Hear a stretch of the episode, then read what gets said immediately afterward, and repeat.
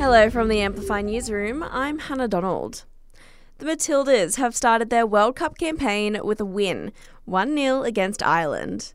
They did it all without skipper Sam Kerr, who was ruled out with a calf injury. Steph Catley taking on the captain's armband, telling Fox Sports it was Kerr who inspired the team. We got a lot of um, belief from the way that she reacted, and um, we definitely, you know, put ourselves out there for her tonight and made sure we got the win for her. Ten bodies have been found in the aftermath of a landslide in India. Land has collapsed about 60 k's west of Mumbai. More than 100 people are feared to be trapped after torrential rain soaked a mountain slope. Investigations have now begun into that shooting in Auckland yesterday. Two people were killed after a 24 year old man stormed a construction site and opened fire. He was later shot dead by police.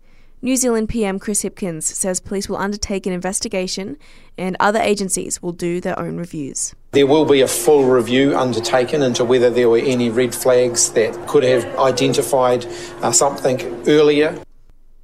Concerns if the structural issues of the ACT ESA aren't addressed, the same problems will continue, regardless of who the new commissioner is. Today's the last day for Georgina Whelan in the role after she quit following a scathing review of the ESA's culture. Greg McConville from the local United Firefighters Union says the agency needs stability. Not pursue any change agendas in the short term, but just steady the ship. We need to instill some confidence of our members in the broader government so that they know that the government is giving serious consideration to what the right organisational arrangements are. The local RSPCA is calling for more awareness around appropriate animal care after recent rescues involving a starving dachshund and a malnourished puppy. CEO Michelle Robertson says we need to start educating younger people. That they understand that we have a responsibility to look after our pets, we control their well being, and we must take that responsibility seriously and just explain what that means so that we have that shift within the community. For those who are prosecuted, the RSPCA is calling for animal bans or maximum penalties. A boost for local tourism, with direct flights between Canberra and Fiji kicking off today.